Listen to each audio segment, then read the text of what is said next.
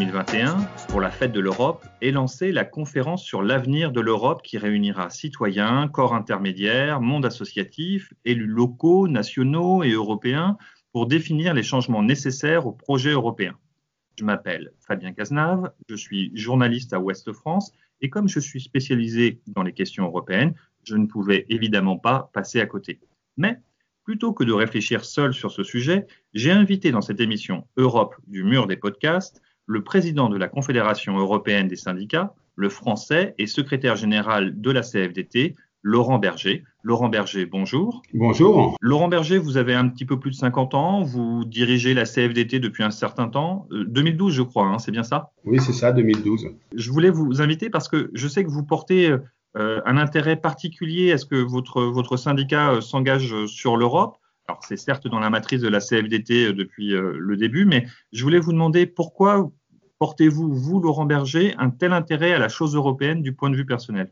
Bah, D'abord, euh, je, crois pouvoir dire que ma construction euh, militante, elle s'est faite aussi dans une, forme de construction d'une vision de l'Europe euh, positive. C'est-à-dire que moi, je suis un Européen convaincu, je l'ai toujours été, et mon organisation, la CFDT, a toujours été très pro-européenne. Donc, ça se conjugue à la fois une histoire syndicale, qui est très forte à la CFDT sur la question européenne, et en même temps des vraies convictions personnelles sur le devenir de l'Europe qui m'avaient fait m'engager euh, plusieurs niveaux, euh, y compris dans l'organisation de jeunesse, la JOC que j'ai fréquentée, mais également euh, depuis que je suis militant syndical au moment du traité européen. Et donc, ce, ce, prolongement, cet engagement militant sur l'Europe, cet engagement européen, il a trouvé une forme de concrétisation, c'est-à-dire que la CFDT est membre de la Confédération européenne des syndicats, on était un des piliers objectivement, et on n'avait jamais exercé la fonction de président. Et euh, le fait d'être aujourd'hui président de la CES, euh, c'est une forme de concrétisation pour la CFDT et aussi de, cet engagement européen au, plus haut point. L'Europe, vous savez, c'est notre horizon euh, commun, c'est notre solution, nos solutions. C'est aussi la garantie d'un espace de paix qu'on oublie trop souvent. C'est la, capacité à faire vivre des solidarités euh, dans un espace plus large que le seul espace national. Puis c'est quand même un modèle social. Je me déplace beaucoup hein, dans le monde, euh, dans le cadre de rencontres syndicales, on nous envie souvent notre économie sociale de marché, parce que euh, dans cette expression économie sociale de marché, il y a social. Et donc, il faut reconnaître que l'Europe est aujourd'hui euh, une forme de modèle social, même si évidemment il est insuffisant et inabouti. Alors justement, l'Europe sociale, c'est un slogan qu'on entend régulièrement, notamment en France. Euh, comme une meilleure Europe, une Europe qui serait différente. C'est par exemple le slogan utilisé par le Parti socialiste euh, à chaque élection européenne. Et il y a du reste un, sommet euh, social, enfin pour l'Europe sociale, à Porto, les 7 et 8 mai 2021, pour décider de mettre en œuvre les principes issus du socle européen des droits sociaux, avec notamment des objectifs en matière d'emploi, en matière de formation et de lutte contre la pauvreté. Qu'est-ce que vous attendez de ce sommet de Porto?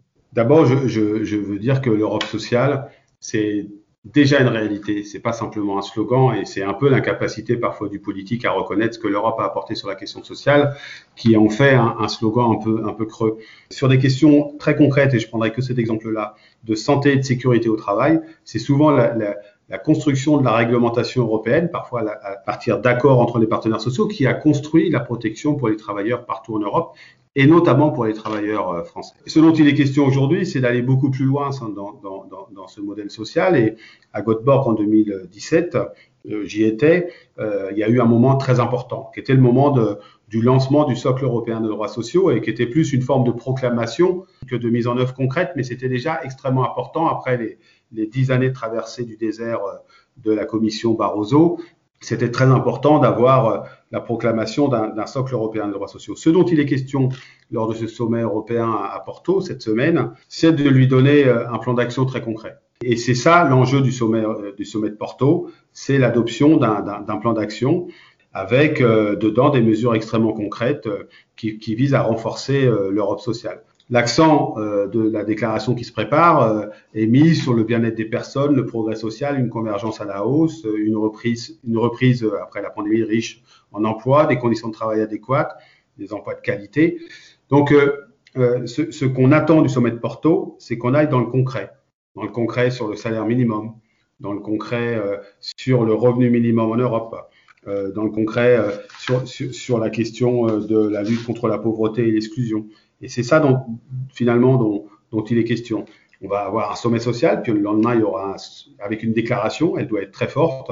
Le lendemain, on aura un sommet informel des, chefs d'État, et, ce sommet informel des chefs d'État doit reprendre, faire, sienne la déclaration euh, du, sommet social. Donc c'est ça que j'attends, moi, c'est que on s'engage vraiment dans un calendrier de mise en œuvre de mesures très concrètes à hauteur de femmes et d'hommes euh, au niveau européen. Alors, quand vous dites euh, des mesures euh, très concrètes, c'est en gros, vous voulez des, initiatives législatives, c'est-à-dire des choses contraignantes pour les États, parce que pour l'instant, la majorité des, actions euh, qui sont proposées, même dans les plans que propose la Commission européenne, qui a déjà proposé la Commission européenne en mars de cette année, c'est beaucoup de coordination, de soutien, d'orientation des politiques nationales.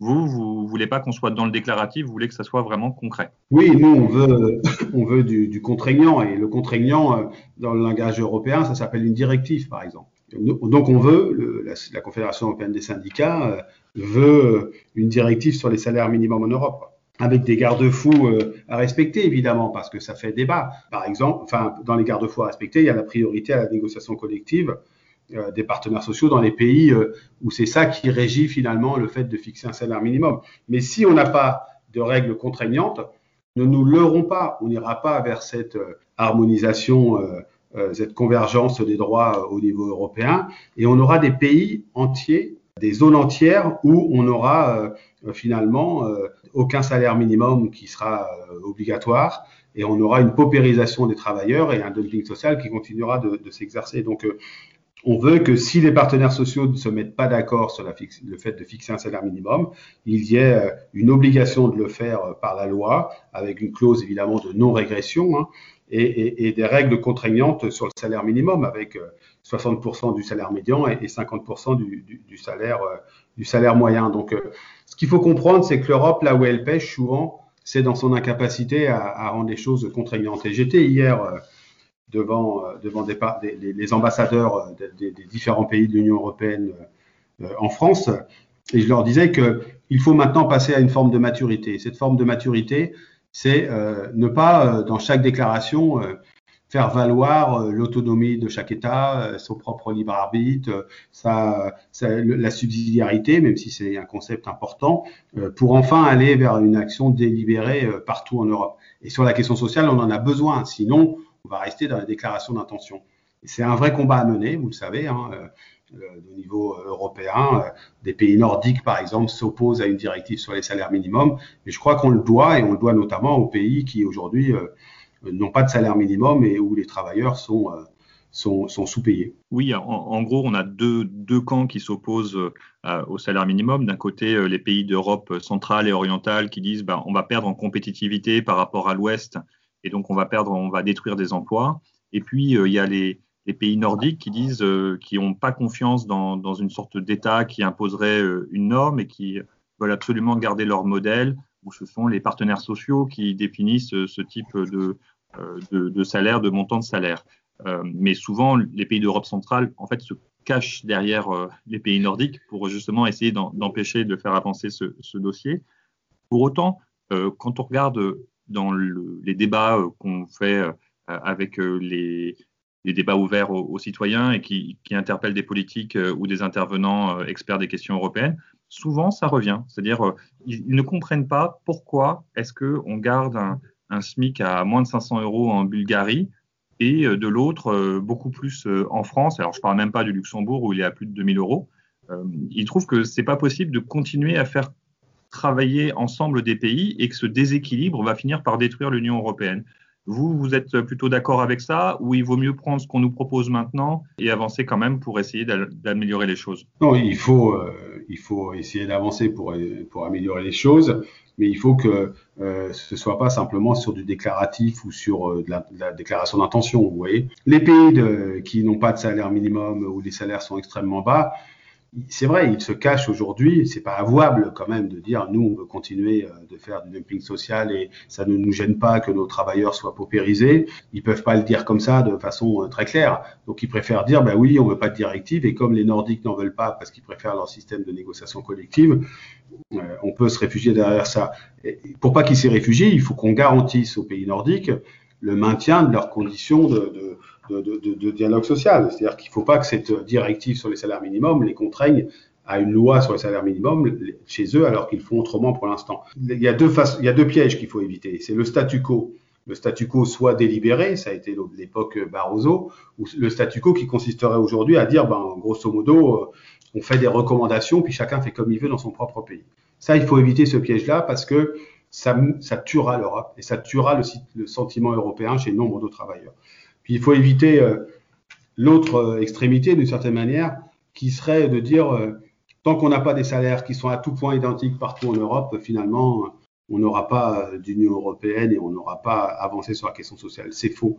Donc moi, je préfère cette politique des petits pas, j'ose pas le dire, de plutôt de, grands pas, qui est d'avoir sur la question des salaires minimums, eh bien, une directive qui contraindra, contraindra un certain nombre de pays dans un délai très très proche à fixer un salaire minimum. Je préfère euh, avancer aussi sur la question euh, euh, du, revenu minimum européen, avancer sur la question de la transparence des salaires entre, femmes et, hommes, sur les travailleurs des plateformes, en leur créant un certain nombre de, droits et de couvertures individuelles et collectives. Donc, le syndicalisme, c'est pas le grand soir. On peut y croire, mais on a souvent des matins un peu déceptifs. C'est d'avancer petit à petit. Et là, on a l'occasion. On a l'occasion de le faire parce que d'abord, la commission qui s'est mise en place euh, a ouvert un chantier. On a un commissaire européen, M. Schmidt, euh, qui a une vraie volonté là-dessus. Je crois qu'il est soutenu par la présidente de la commission. Et puis, on a euh, cette présidence portugaise qui a mis le social au centre de sa présidence. Il faut que cette semaine, à Porto, on, commence à marquer les premiers essais. et après, on, aura à les transformer dans les mois à venir.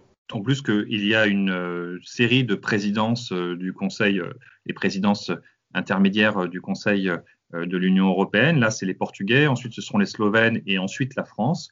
Et on sait que euh, M. Macron espère justement arriver au moment de sa présidence française et au moment de l'élection présidentielle avec des avancées sur le plan social pour justement un bilan plutôt positif à ses yeux pour, convaincre les Français.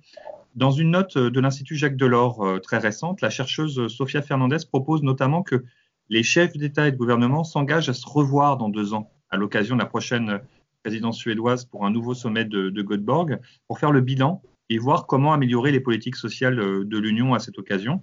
Je suppose que le réformiste que vous êtes doit apprécier ce type d'idée. Il faut faire le point régulièrement pour faire avancer euh, concrètement l'Europe sur le social? Oui, bien sûr, il faut faire le point euh, régulièrement. Il faut je, crois qu'il faut que la question sociale soit quasiment euh, présente euh, à chaque présidence, mais on sait qu'il y a des moments plus favorables pour le faire. Euh, c'est le cas de la présidence portugaise.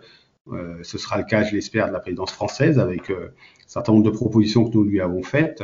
Et puis, c'est vrai que la présidence suédoise sera le bon moment pour faire le point après, après, après Göteborg. Vous savez, le pire, c'est l'immobilisme. On n'est pas, on n'est plus dans l'immobilisme. Moi, je crois que l'Europe est sur le bon chemin, euh, mais que c'est trop lent.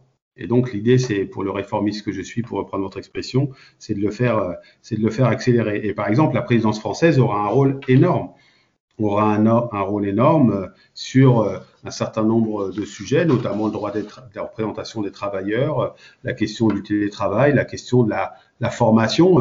Sophia Fernandez, dont vous, dont venez de parler, a aussi fait un rapport euh, extrêmement intéressant euh, sur le, compte individuel de formation en Europe, le compte formation en Europe. On va avoir un besoin, dans le cadre de la transition écologique et du Green Deal, euh, d'investir massivement dans les compétences des travailleurs européens. Eh bien, euh, la présidence française peut mettre sur les rails ce type, d'initiative.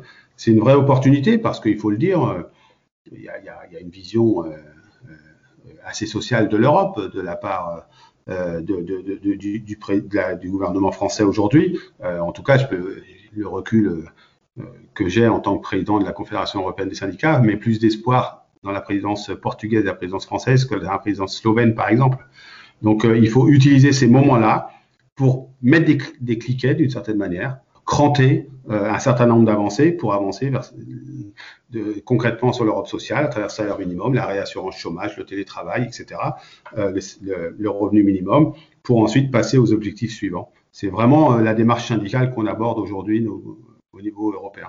Alors, je, signale à nos auditeurs et à nos lecteurs que toutes les notes de Sofia Fernandez sont disponibles, dont vous venez de parler, sont disponibles sur le site de l'Institut Jacques Delors. D'ailleurs, Jacques Delors euh, disait que l'Union européenne ne devait pas être, et je cite, qu'un marché, une zone de libre-échange sans âme, sans conscience, sans volonté politique, sans dimension sociale. Si vous aviez euh, une baguette magique, quelles mesures prendriez-vous pour justement concrétiser euh, l'Europe sociale pour les citoyens?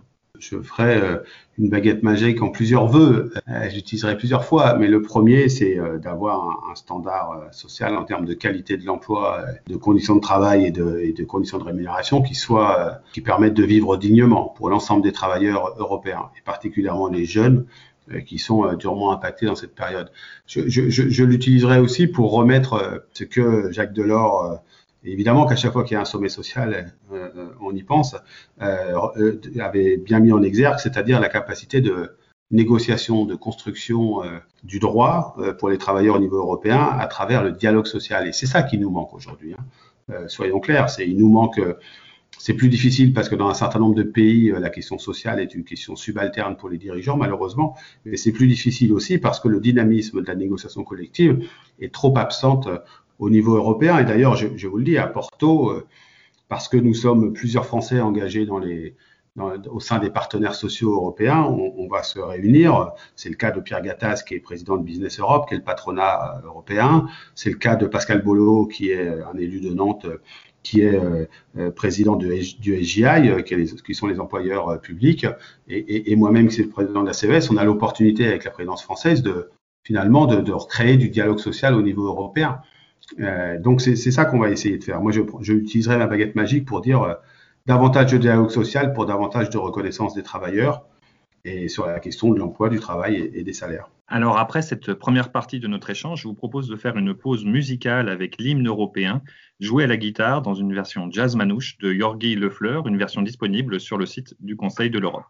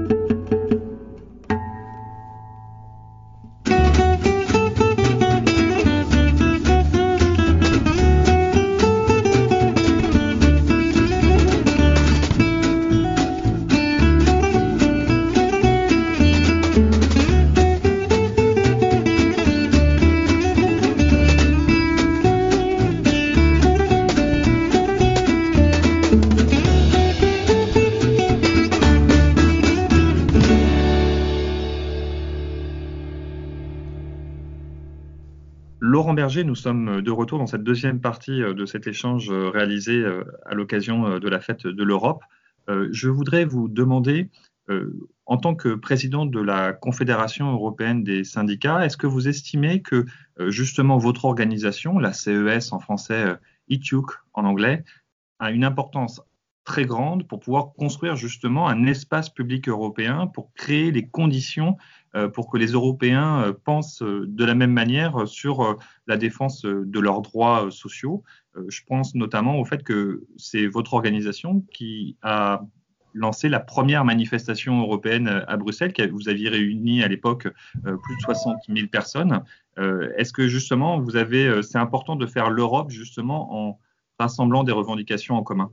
Oui, c'est important de porter des revendications, euh, des revendications communes. Et vous savez, c'est plus de 40 millions, 45 euh, millions de, de membres euh, la CES, euh, et donc on a une puissance de frappe. Mais ça ne vaut que si on sait, on sait cultiver le sentiment européen au sein de, au sein de nos membres et dans nos organisations. Et donc pour ça, on a besoin de quoi? On a besoin de valeurs communes.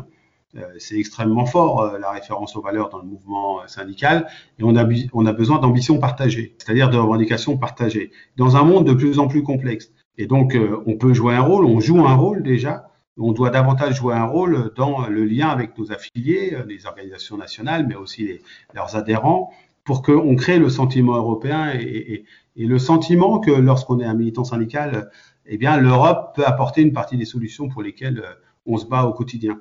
Euh, ça, ça, ça, passe évidemment par des mobilisations lorsque c'est nécessaire. Ça passe aussi euh, par le fait que le mouvement syndical européen, j'essaie d'y travailler, euh, embarque avec, avec lui la société civile pour, pour intégrer la question de la transition juste, de la lutte contre la pauvreté, d'un meilleur modèle social.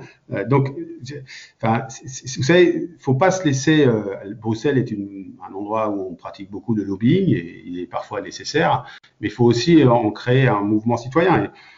On a une opportunité pour le faire. Hein, c'est la conférence sur l'avenir de l'Europe qui arrive. D'abord, elle doit avoir une dimension sociale, mais cette, conférence, elle a une vraie opportunité pour repenser l'Europe. Ça va être lancé le jour de, de la journée de l'Europe.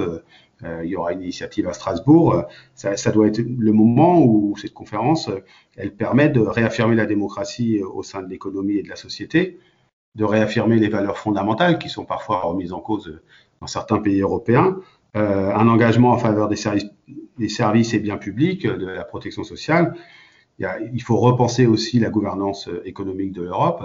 Moi, je suis persuadé que on doit se fixer là, comme au niveau national, de nouveaux indicateurs au-delà du, du, seul, du seul PIB.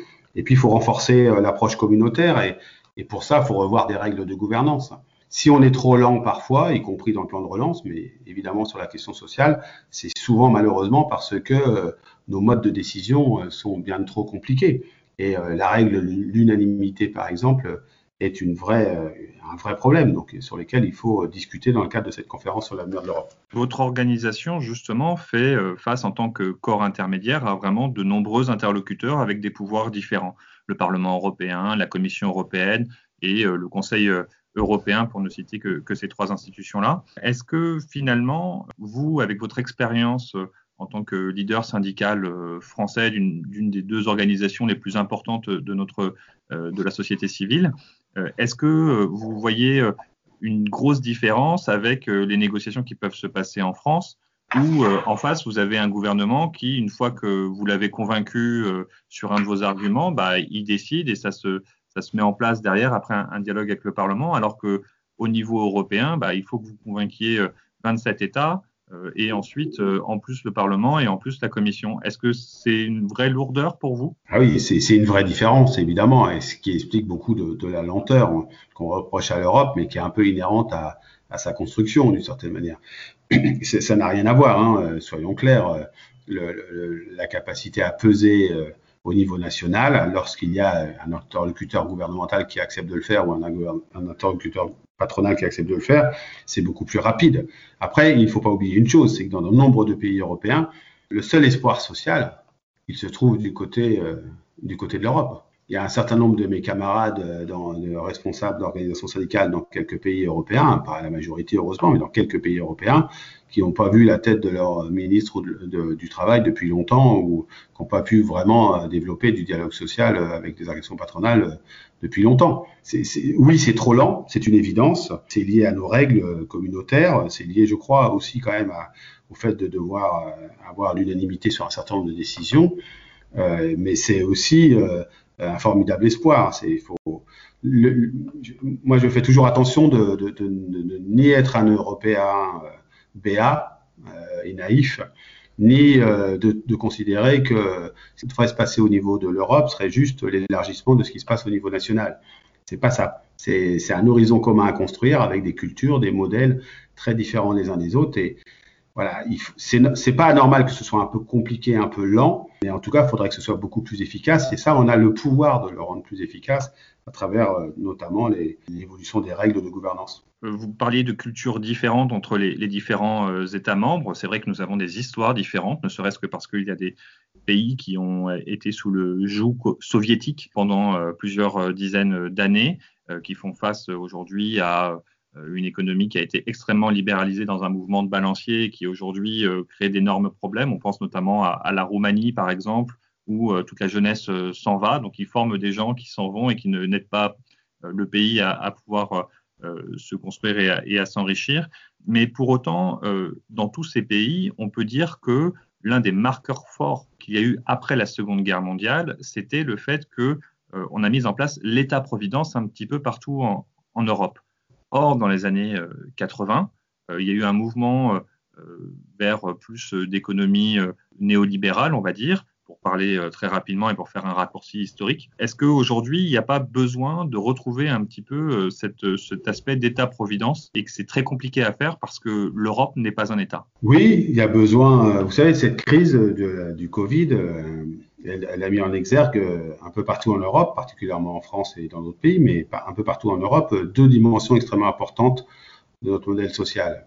une action publique déterminée euh, qui peut protéger à travers des services publics, à travers des dispositifs publics. Ça a été très puissant au niveau français, par exemple. Et puis, de l'autre côté, un système de protection sociale qui, malheureusement, avait trop de trous dans la raquette, mais qui était quand même solide. Et on voit bien en France, l'attachement euh, légitime qu'on peut avoir à notre système de protection sociale par rapport à certains pays qui n'avaient pas le même au sein de l'Europe et dont, euh, et dont la couverture des travailleurs euh, a pâti. Donc, le, je pense qu'on a besoin du retour d'État-providence. Le plan d'urgence au niveau européen, qu'on appelle d'ailleurs à prolonger vu la situation, a été une forme de, réponse, même si elle est insuffisante. Et, on a besoin surtout que on articule mieux à l'avenir le rôle de la puissance publique et donc de l'Europe. Et c'est là, quand on parle d'un salaire minimum, c'est qu'on veut une Europe qui protège. Si l'Europe euh, oblige à un salaire minimum partout en Europe, il protégera de fait et on n'en restera pas à la seule volonté des États de faire ou ne pas faire. Et si on est capable d'y allouer l'avancée sur un certain nombre de protections sociales à, faire progresser, d'harmonisation aussi hein, euh, à avoir, euh, on pense notamment par exemple, euh, concernant les travailleurs détachés, au fait euh, qu'on puisse aller vers euh, la même couverture sociale, les mêmes cotisations sociales, qui permettraient d'égaliser les choses et d'avoir moins d'abus, eh bien, on, fera avancer concrètement les choses et c'est l'Europe qui, protégera. Mais le seul truc, c'est est-ce que d'un niveau syndical, comme politique, comme médiatique, de certaine manière, est-ce qu'on est capable de reconnaître ce que l'Europe apporte, si elle apporte ça? Et, parce qu'autrement, on donnera le sentiment que c'est pas, euh, c'est jamais l'Europe finalement. Donc euh, oui, l'Europe, elle est une opportunité, notamment pour tous les travailleurs qui euh, sont dans des pays où la couverture sociale est très faible et où l'action publique les protège peu. Mais ça nécessite qu'entre nous, on fasse aussi, on fasse fi de ce que sont nos propres intérêts parfois. Vous voyez ce que je veux dire? On demande jamais, moi je suis, je ne demanderai jamais comme président de CES à quiconque de, renoncer à ses propres avantages ou à son propre modèle dans les pays européens, mais je ne souhaite pas et je condamne même le fait que pour se protéger, euh, parce qu'on serait suédois, français ou, euh, ou allemand, on refuserait à d'autres d'accéder à un certain nombre de standards sociaux. Et c'est ça, c'est un peu la croisée des chemins sur laquelle sur, laquelle on est, si vous voulez. C'est euh, est-ce que finalement on consolide chacun nos modèles nationaux soit où est-ce qu'on fait de la question sociale euh, le cœur, euh, le cœur de l'Europe? Si on ne le fait pas, j'ai bien peur que la question démocratique, avec des, aléas extrêmement euh, désagréables, soit à l'ordre du jour dans les années à venir.